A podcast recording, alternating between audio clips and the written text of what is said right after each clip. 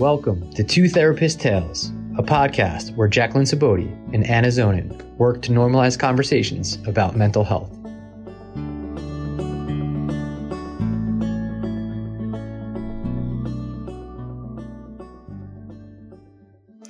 Welcome back to Two Therapist Tales. I'm Jacqueline Saboti. And I'm Anna Zonin. And joining us today is Amy Geyer. Amy is a holistic therapist who has focused her career treating trauma, grief and loss, and death and dying. She's a certified yoga instructor and Reiki practitioner, which she incorporates into her treatment. Amy utilizes somatic experiencing as a main treatment for trauma, and she will be joining us today to discuss this technique. Amy, I love that you have joined us to talk about this powerful modality. Welcome. Thank you.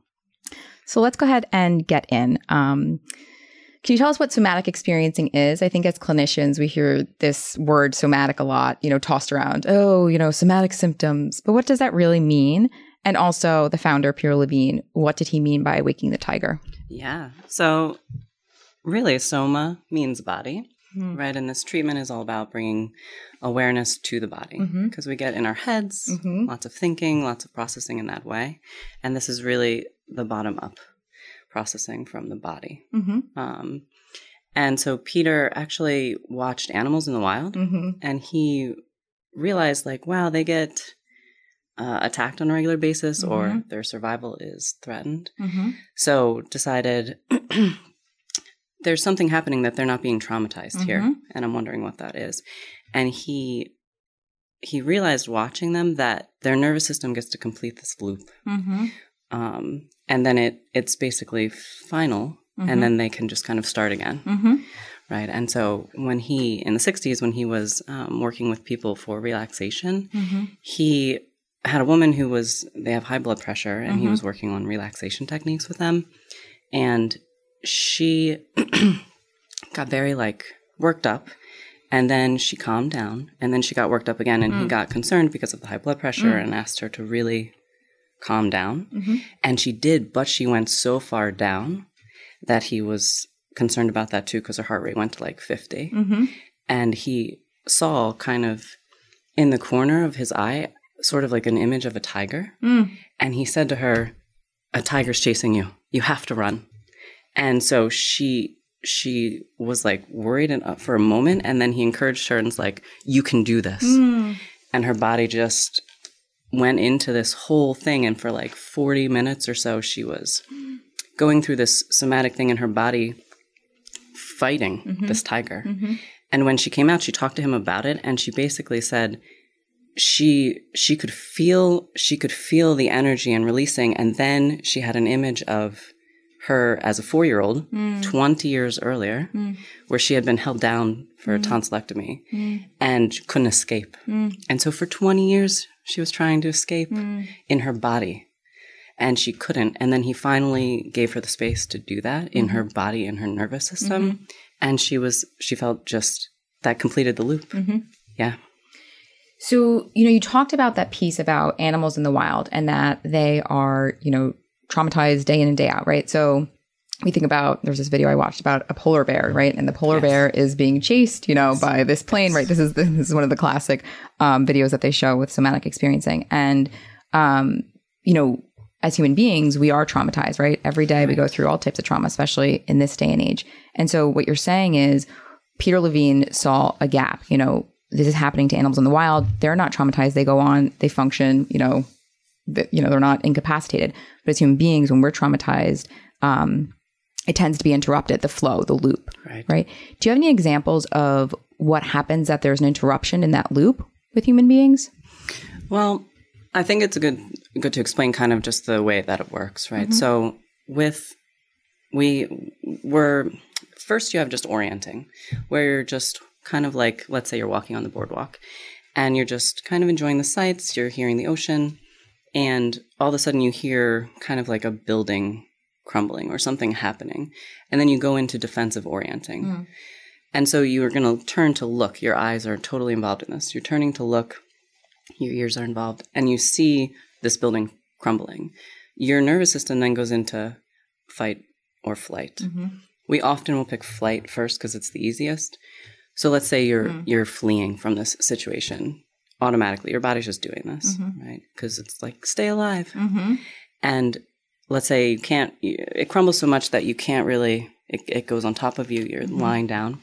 You're going to start to do the fight response, trying to push the stuff off, and then your body is going to say, "This isn't working. The best chance of survival is to just freeze, mm-hmm. collapse down, mm-hmm. and not do anything because that lowers the breath, gives you a chance to just kind of like reserve all of the energy.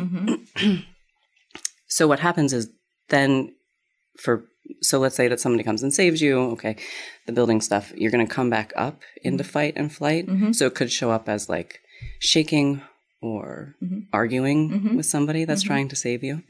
And then you would well, go back up to defensive orienting or and then back up to just regular orienting. Mm-hmm. And people get stuck mm-hmm. a lot in This different states. in the different states mm-hmm. because they didn't get a chance to complete it because it gets interrupted. Yep. Whether it's that, um, like Peter talks about one situation for him, he was hit by a car. Mm. I was just gonna say that. I remember Yeah. when he talked about that in the in the in his book, um, in an unspoken voice, right? I believe. Yeah, And he wanted to shake, and Right. that was a natural response for him. right. Sorry, go ahead. Yeah, no, but that's exactly it. Yeah. And so, so, so many people, right, they get into an accident like that and then they're strapped down. Mm-hmm. We can understand why, because maybe something internal is going on when you want them to not move their body, but their body wants to move. Mm-hmm. Right. And so then it gets stuck. It's thwarted Mm-hmm. what needs to happen. So the somatic stuff in therapy is about giving Allowing the client to space to do that. Yeah. Yeah. I think also as a culture, right, we interrupt that natural process all the time. Like if, you know, let's just say someone um, lost a loved one and they're they're screaming and they're writhing and they're shaking and they're convulsing and they're falling to the ground, right? What our natural inclination is to comfort, shh, there, there, take some deep Right, breaths, right. But, you know, if we can just, you know, essentially be with our clients when they're having these uh, really intense responses, you know, what I understand from somatic experiencing is that that can be more transformative and effective Right. Than you know that you know they're there you know rub the back calm down right like that's what we hear a lot even like with kids right like calm down you know like Right. versus if we can allow them the natural process of their emotions to do what they need to Right. yeah yeah cool So let's talk a little bit about the autonomic nervous system um, and what its role is in somatic experiencing. How do we tell us a little bit ab- about it and explain to our listeners what it is and its role in regulating Sure. body? Yeah. Um, so the autonomic nervous system has two main branches that we talk about for the somatic stuff the sympathetic and the parasympathetic. So the sympathetic is the one that activates you, right? It gives your muscles the blood and the energy, oxygen to, to run if you need or fight if you need. And then this, the parasympathetic is the one that calms everything down. They call it the rest and digest one. so really with within the somatic experiencing, we're looking when clients come in, we're looking for this range of resilience, right? And we don't want mm-hmm. them to go too high or too low. Mm-hmm. So let's say they come in with a story and they're talking, and you see them start to get really activated. As a clinician, you want to bring them to to the edge of the resiliency. Mm. so you might see them start to not breathe or breathe too heavy or do some stuff, and, and you're going to say, "Oh, mm, then we need a little grounding mm-hmm. to come down." But you don't want them to go too far down because then they're going to go into the freeze, right, out of the range of resilience. So we're looking at the nervous system working in this way um, to then, as a clinician, make a determination how to keep them flowing because people are spiking at the top and the bottom, and we want them more of this nice flow in between this range of resilience. And is that part of regulating the nervous system to keep them in that range Yeah. So we do so we do that a lot. Um the uh it's it has to be it's all, you know, done very slowly. Right? So the main thing that they talk about anytime that we're doing the training is you know, time and space. time and space, time and space. You get really good at being in quiet silence, you know, especially as a therapist. You're like, I'm good in science or silence. Uh, and science Yes. this is science. Uh, so yeah, I mean, it the nervous system plays a huge role in it, really, because you're, you that's what you're paying attention to, not so much the story, right? Because we're used to hearing the story, same story over and over again, just in sort of different ways. And so when you're looking at the nervous system, the person sitting in front of you, you can gather like, oh, their speech is changing, Mm-hmm. or their eyes are dilating, or they're glazing over, or their breathing is changing, the skin Clenching fist, clenching, jaw. the leg, Yes. Mm-hmm. the jaw. So you're looking for all of these signals that the nervous system is giving you, essentially. a lot of my clients and i work with mostly trauma a lot of my clients and, and uh, ha- their hands go numb um, so many and it was happening like over and over again and i'm like what is this thing and i remember reading about it for the first time actually in one of peter levine's book um, as um, you know a response um, a sympathetic flight or flight fight or flight response and Right. bluish tint in the fingers all Right. these interesting things so, and it, it would happen. It, it, would, it was so interesting. Would happen in session, you know, sometimes, and they would just, it would just be like, oh my god, my hands, my fingers are tingling. I'm like, why is that? What is that? All, all these people having these similar kind of experiences that were like, why, you know? Yeah, the cold hands and feet for sure is a main. People get very cold, and that's the body just kind of like bringing everything in, right? Because it's it's it's going down, right, into like the freeze collapse. So everything's going to the middle of the body to kind of keep it warm. And then the and then when you hear a client be like, "Oh, my hands are getting warmer," then they've sort of they've Is that, like, calmed everything down. moving it from like dorsal to sympathetic Yeah. or like ventral vagal yeah yeah Yeah. yeah yeah so moving like in and out of different states yeah Right. So we'll talk a little bit about those different states um in a few questions but that makes a lot of sense um i want to talk a little bit about just our next question is about especially for clinicians that aren't familiar with this work i know we don't get a lot of you know somatic work in undergrad Sure. What what does it mean to be in tune and tracking your own nervous system as the clinician?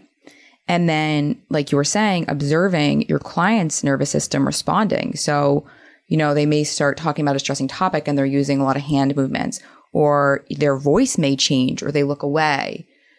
As a somatic experiencing therapist for you those are all of your your cues and your, your gateways into knowing Right. something is happening in the body right now you know what am i going to do so if you can just you know maybe paint a picture for our listeners of what it's like to be in the session tracking your own nervous system and then tracking your clients Yeah. So I think sitting in the session that what they call it like resonance hmm, with your mm-hmm. client. So and and I use like the example like if you walked into a room and there was a couple there and they've been fighting though you can't really see that they were fighting because they're just mm-hmm. sitting there you can feel it mm-hmm. and you're like oh mm-hmm. there's tension there right. So it's the same thing in the therapy session. It's mm-hmm. just you're sitting across from the person and you're you're listening like you said the story. If they're going really really fast you're like oh they need to slow down. Mm-hmm. But you can feel it in your body because it's almost mm-hmm. like you just you can you you get a sense of it. Right. So you're tracking your nervous system.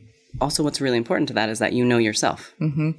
right. So there's there's a connection to yourself that says um and a lot of us were empaths right? That's why we're therapists. So you you already kind of like have this sensation. Um so yeah and and you want to because what what you want to do is as a therapist the client's coming to you so they want to feel that your nervous system is stable.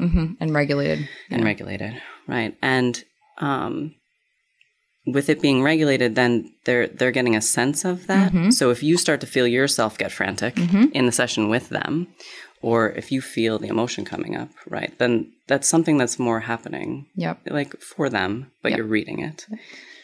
I know, like, um, again, for just like some like earlier clinicians, it's like that if your if your client is sharing something, it's like, oh, your your throat starts to get constricted, Right. or your own breath starts to shorten, or you feel a little pit in your stomach. right Those are your cues as a clinician. Something is shifting right now Right. in the room between my client and I, and within my own, you know, system. Like, let me be curious about it. Yeah. right Sometimes I'll just say to a client as they're sharing, I'm like, wow, I just noticed myself take a big deep breath. I can imagine how distressing this is to you, right? So, like, yes as clinicians, this is key for us to be attuned to what's happening in our body. And you bring up such a good point. You know, when we're in the room, if our energy is frenetic, when our client walks in, that's immediately what they're going to pick up on. right Yeah. Yeah, and in, in the somatic stuff, we have a thing called it's.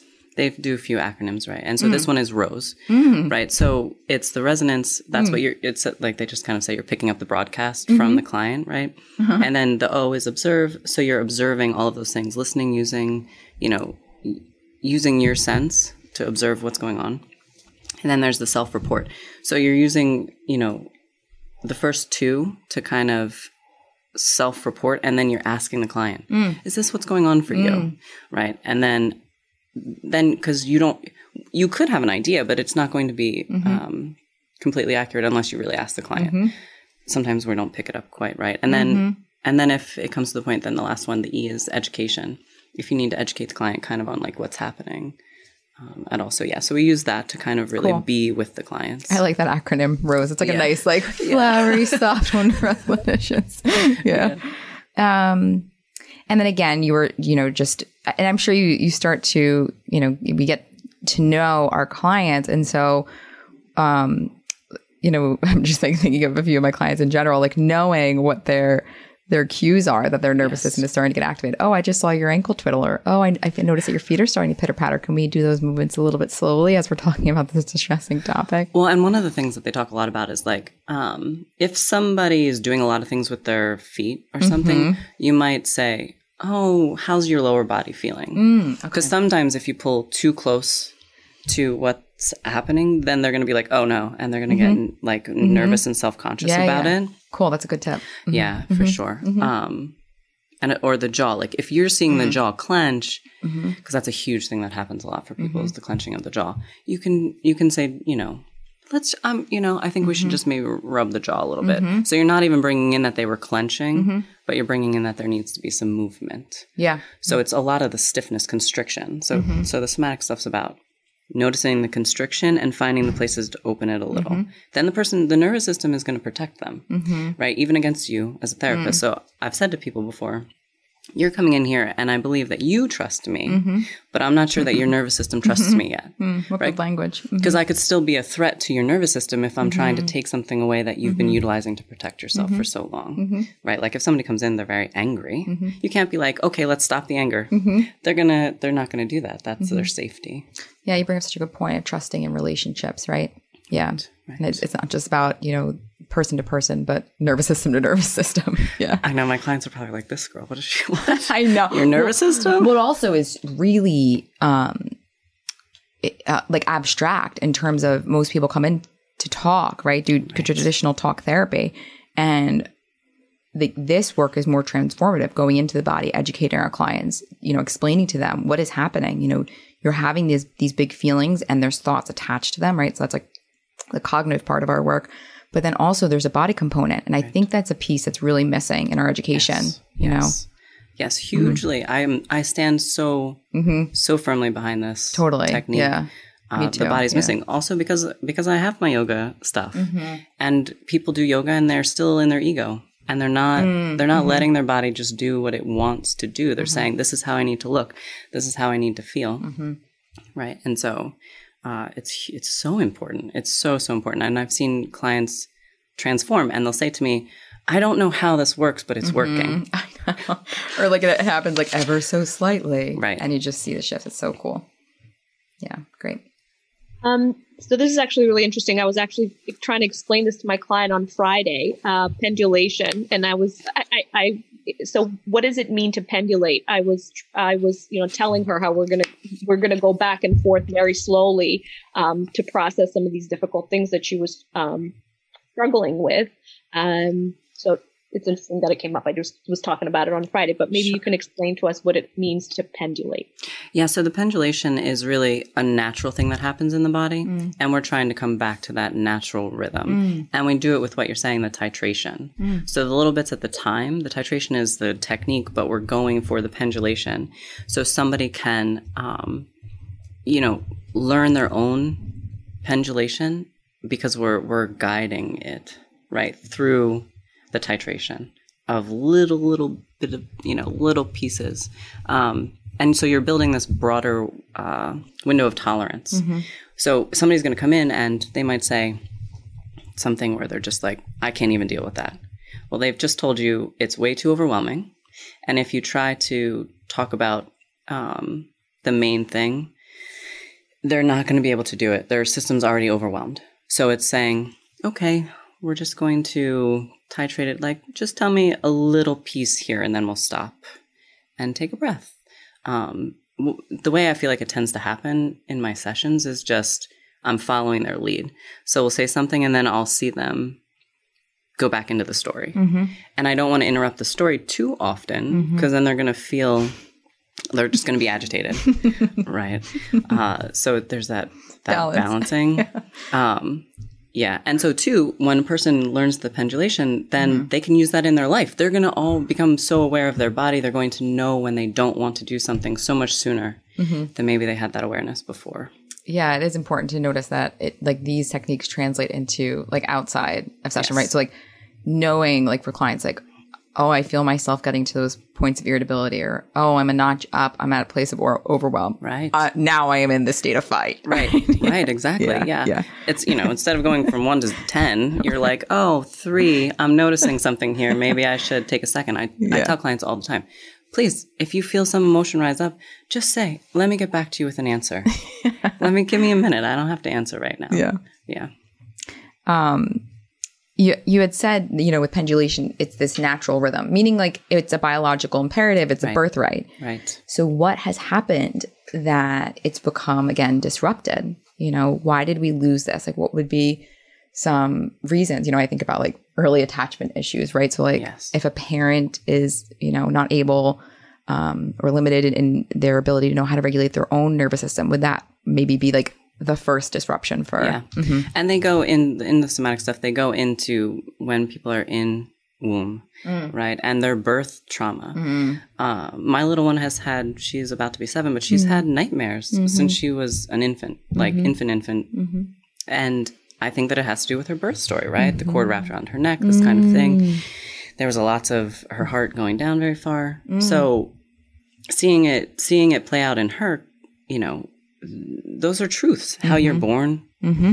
He has a video. Peter has a video, a video of a of a baby. I don't know if either of you guys have seen it, but he's working. I think the I think the baby's three or four months old when he's mm-hmm. working, mm. and the baby really is very lethargic, right? And so the mother's bringing the baby in because she's very concerned about this, and he starts to work with the with the feet and the baby pushing against the feet and pushing against the feet, and eventually the baby does it so much that it lets out this enormous cry. Mm.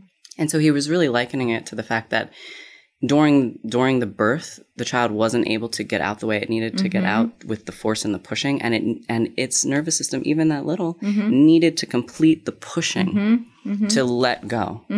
Right? How powerful. Yeah. Yeah. Yeah, and it was, of course, it brings tears to your eyes when you watch that. You're like, oh, there's life, right? And so it's vitality. We're bringing mm-hmm. back vitality. Mm. People's shut down. Mm-hmm.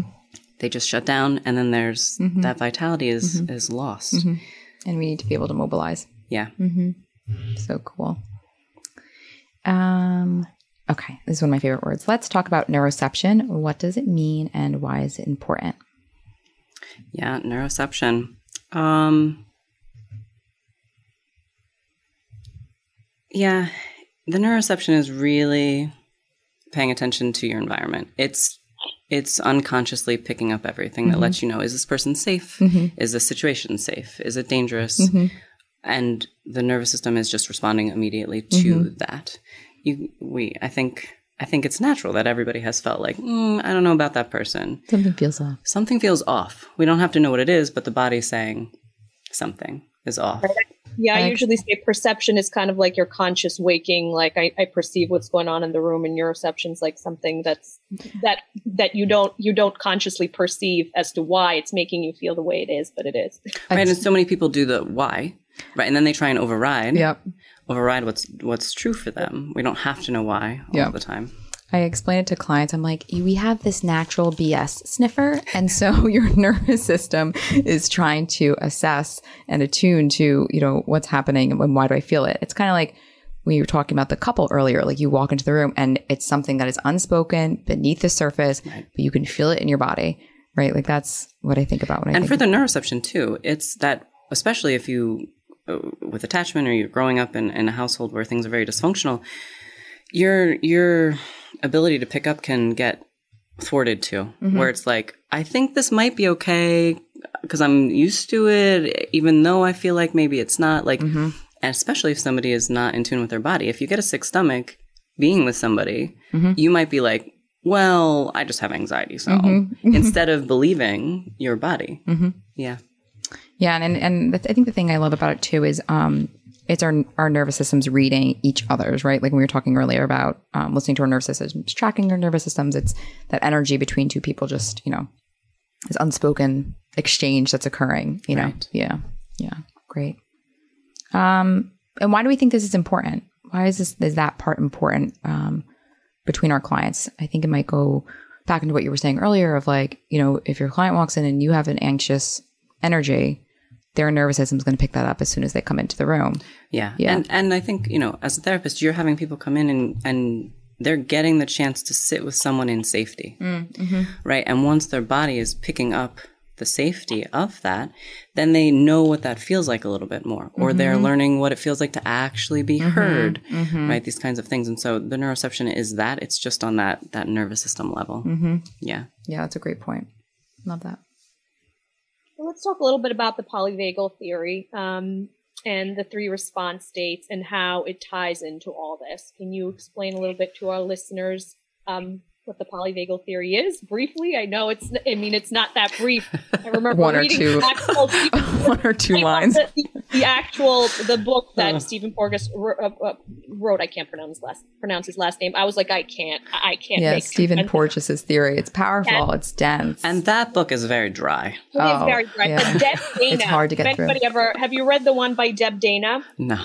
She has a great um, podcast through um, Sounds True called Befriending Your Nervous System. Okay. and her work is just so much more um, like tangible and integratable with clients. Um, yeah. she sim- she simplifies it. She's done a lot of work with Stephen Porges, but yeah, Yeah. And so yeah, the polyvagal theory, right? It's to me when I'm thinking about it, I'm like, okay, the polyvagal theory is really just like this theory behind what somatic experiencing's application is, right? Yes. And so you know, Peter Levine and and Stephen Porges, they got together and they they talked about this, right? And so um, I think you know. Peter Levine saw the stuff happening, and then Porges was like, "Oh, this is what I'm saying is happening in the body." Um, so yeah, the polyvagal theory. So we have the vagus nerve, which is really connected all of our organs, right? And so it's um, so then they they realized they wanted to break it down, right, into into different ones. So they have. We'll go with what's what's the newest, right? First, which is the ventral vagal social engagement one, and the social engagement so important for somatic experiencing. Um, and it's how you know relating to others uh, it's that it's that ability to say i feel safe here and your whole body is feeling safe your your organs are feeling safe everything's working just like perfectly fine uh, i watched this great video and they kind of the guy broke it down into traffic lights so this would be the green traffic light right like everything's good we're good skipping emotional Saw that homeostasis. video. I Yeah. love that video. I saw it. It was one Yeah. of the ones explaining it. I saw Yeah. it a while ago. Yeah. yeah and so i'm like okay everything's green everything's good um, and then the the second one being the sympathetic activation so this is the mobilization of stress so that sympathetic nervous system right it's coming in and saying something's happening and we need to do something right? It's mobilizing the stress. Um, so it would be the run the fighting uh, tension. This would where be where anxiety is. And then two a lot of people that kind of get stuck with this state a little bit, the sympathetic, have a lot of tension in their back. Um, so some clients, right, we'll be talking a lot about like physical pain that they feel, where this is like the manifestation of whatever um, they've gotten stuck in. And then the third one being the dorsal vagal shutdown. So this is the oldest, right? This is the most primal one that said, I need to survive and I need to act dead to survive. Um, this would be like the immo- immobilization of stuff. Nothing can happen. There's no agency. They're freezing. Lack of motivation. People have shame here. They'll have depression here. Um, so those those are you know it's a the states that we're our nervous system is in.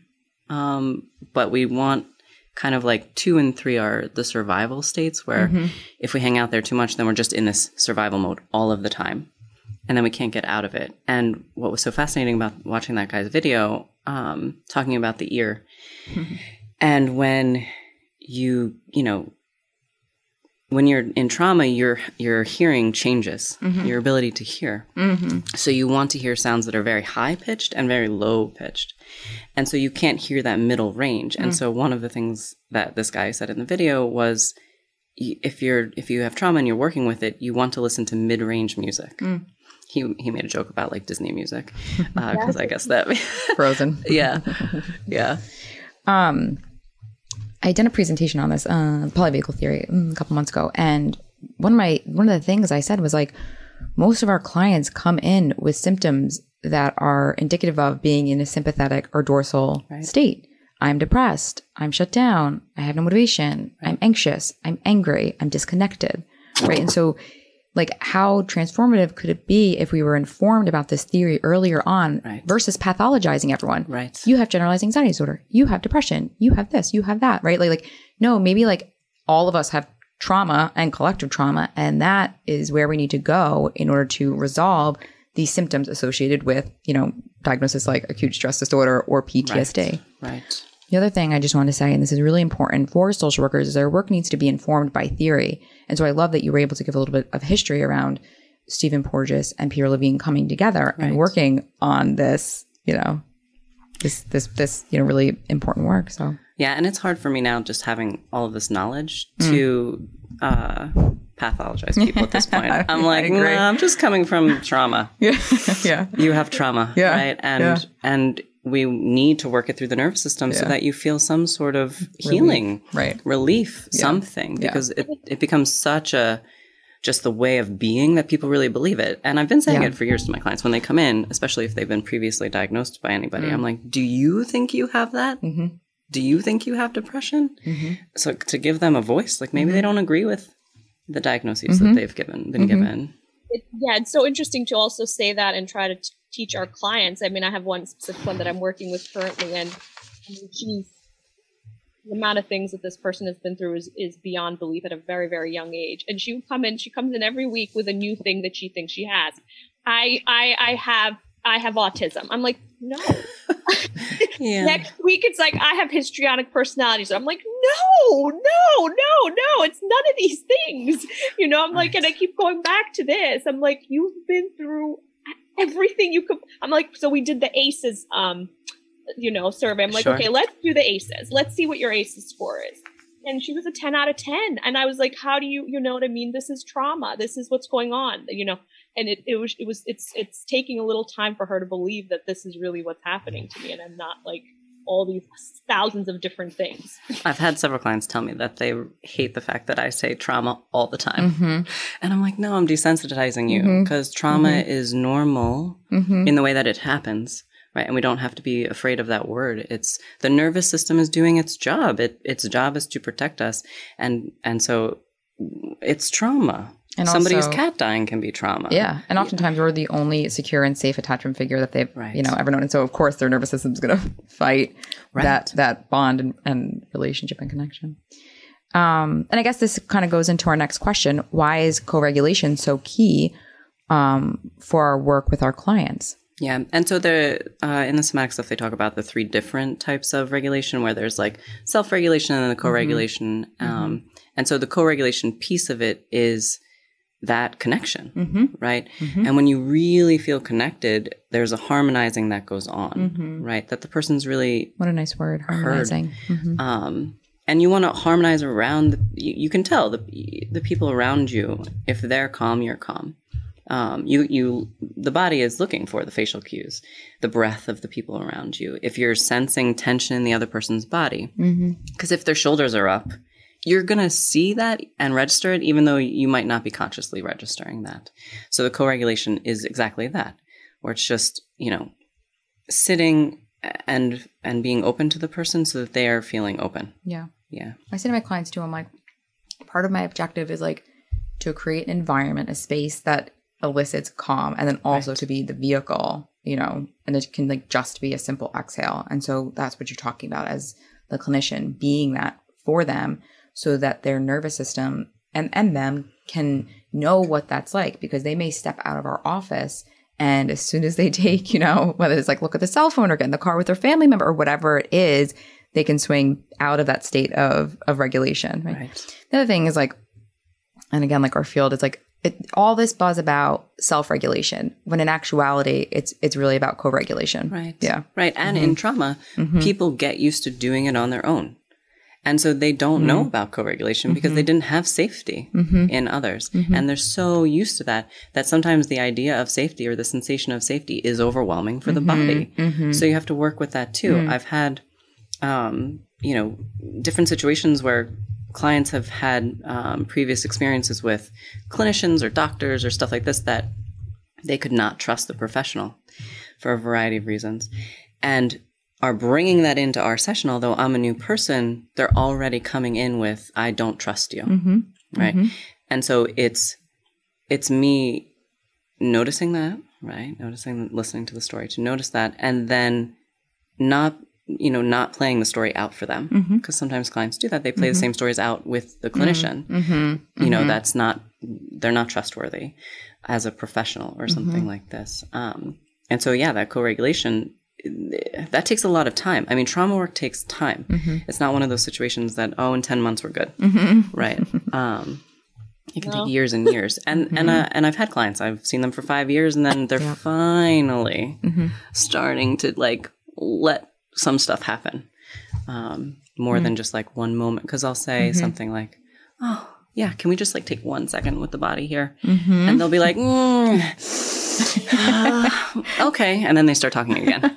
Right? And there was no moment at all. Right? And so that happens All that the happens time. a lot. Yeah. I think clients also don't like it No. you know us being this vehicle to remind them to pause and go slow and be in their body because right, we live in this culture of fast pace, moving from one thing to the next you know? Yeah. and so the, And in the in those situations, it's like you have to take them really far outside of their body. Like there's, you know, if mm-hmm. they stand and you have them squeeze their feet on the ground, because it's like then they're paying attention to their feet, not so much as this internal thing. So you kind of gauge in this, like how internal can they go, and if they can't go very far internal, you have to do outside things. Mm-hmm. Whether it's like, oh, you're going to take a drink of that water. Tell me how it feels going down your throat. Is it mm-hmm. cold? Is it warm? Just something very general mm-hmm. to get them very, very slightly in touch mm-hmm. with their body. I've had clients who can't mm. breathe. oh that's cool hmm cold Right. water yep So if they can't breathe, like they're breathing obviously, but they can't consciously breathe, mm-hmm. that I have to do something else because breathing is one of the main things that I use, hmm totally right? Because that's something we can use to help the paras- the parasympathetic nervous system come online is breathing. And I've had clients who are like, no, I can't breathe. and they're right some And of they're them- right, they can't breathe. super shallow Super Yep. shallow. And so it'll be like, okay, let's do something mm-hmm. else. yeah i love that that's a great idea cold water yeah. Mm-hmm. cool Gargling, right? Also. Yeah. Anything, hot water, cold water, sparkling, just something mm-hmm. that's giving them an idea of, um, or I'll have people breathe like if you curl your tongue and you breathe the air in, it's cool. Mm, mm-hmm. So it will feel cool against the tongue. And then they're breathing, they don't know they're breathing. And then, but they're still like Yeah. they're getting a sensation in their body. I like to do like that. um, the voo breathing with Yeah. my clients. And they're like, "What?" I'm like, "Just try it." I always do it with them Yeah, because they're I'm so nervous. like, come on, voo, come on. Well, and that's so much like the yoga stuff, chanting. Yes, I was saying like, you know, right? Om and yoga. I'm like, Yeah. Just try it. because it's mov- it's moving things out of the throat. Mobilizing the vagus nerve. Yeah. hmm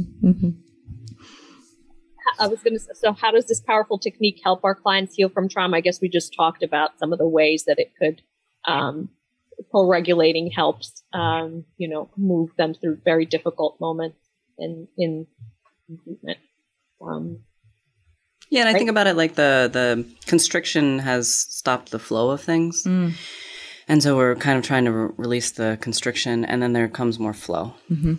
Yeah, And also just like, you know, the physical medical implications that I have, right? So like if we're constricting all of these bodily organs, right? Like the vagus nerve is literally wired through all these different systems in the body. right. Um, and there's constriction in all these different systems. Like we see a lot of like GI issues, right? That's super right, common. Right. Um, and so, you know, what you're saying is like we're trying to again like release that constriction in the body. Yeah. and I think of kids all the time. Kids, they're so free, right? They're so mm-hmm. free, mm-hmm. and then we can and then we constrict them. Sit down and don't talk and do mm-hmm. this, and and then the constriction happens. So I feel like that's a good way to kind of conceptualize it. Is like we want the freedom that children have, The uh, playful, the playfulness. sympathetic state. Yeah. Um, no, it's not sympathetic state. The parasympathetic, yeah. Yeah, no, or the vagal. Yeah. Vagal. Yeah, yeah. Just social connected. I'm like, wait, isn't that is stress? maybe I'm maybe it's all Freudian slip. okay, and and obviously this is a very dense um, material, and um, you know, it's, it's you know, you, you studied a lot. Um, to get to where you are as a, a clinician um, who does somatic experiencing. But are there any just small integrated integratable techniques that you could offer offer our listeners um, who are clinicians that could um, begin using somatic experiencing in their sessions? Yeah, it's definitely time and space, mm-hmm, right? Um, mm-hmm. Where and it's interrupting clients. So mm-hmm. clients that I had before I did the mm-hmm. training, I Mm-hmm.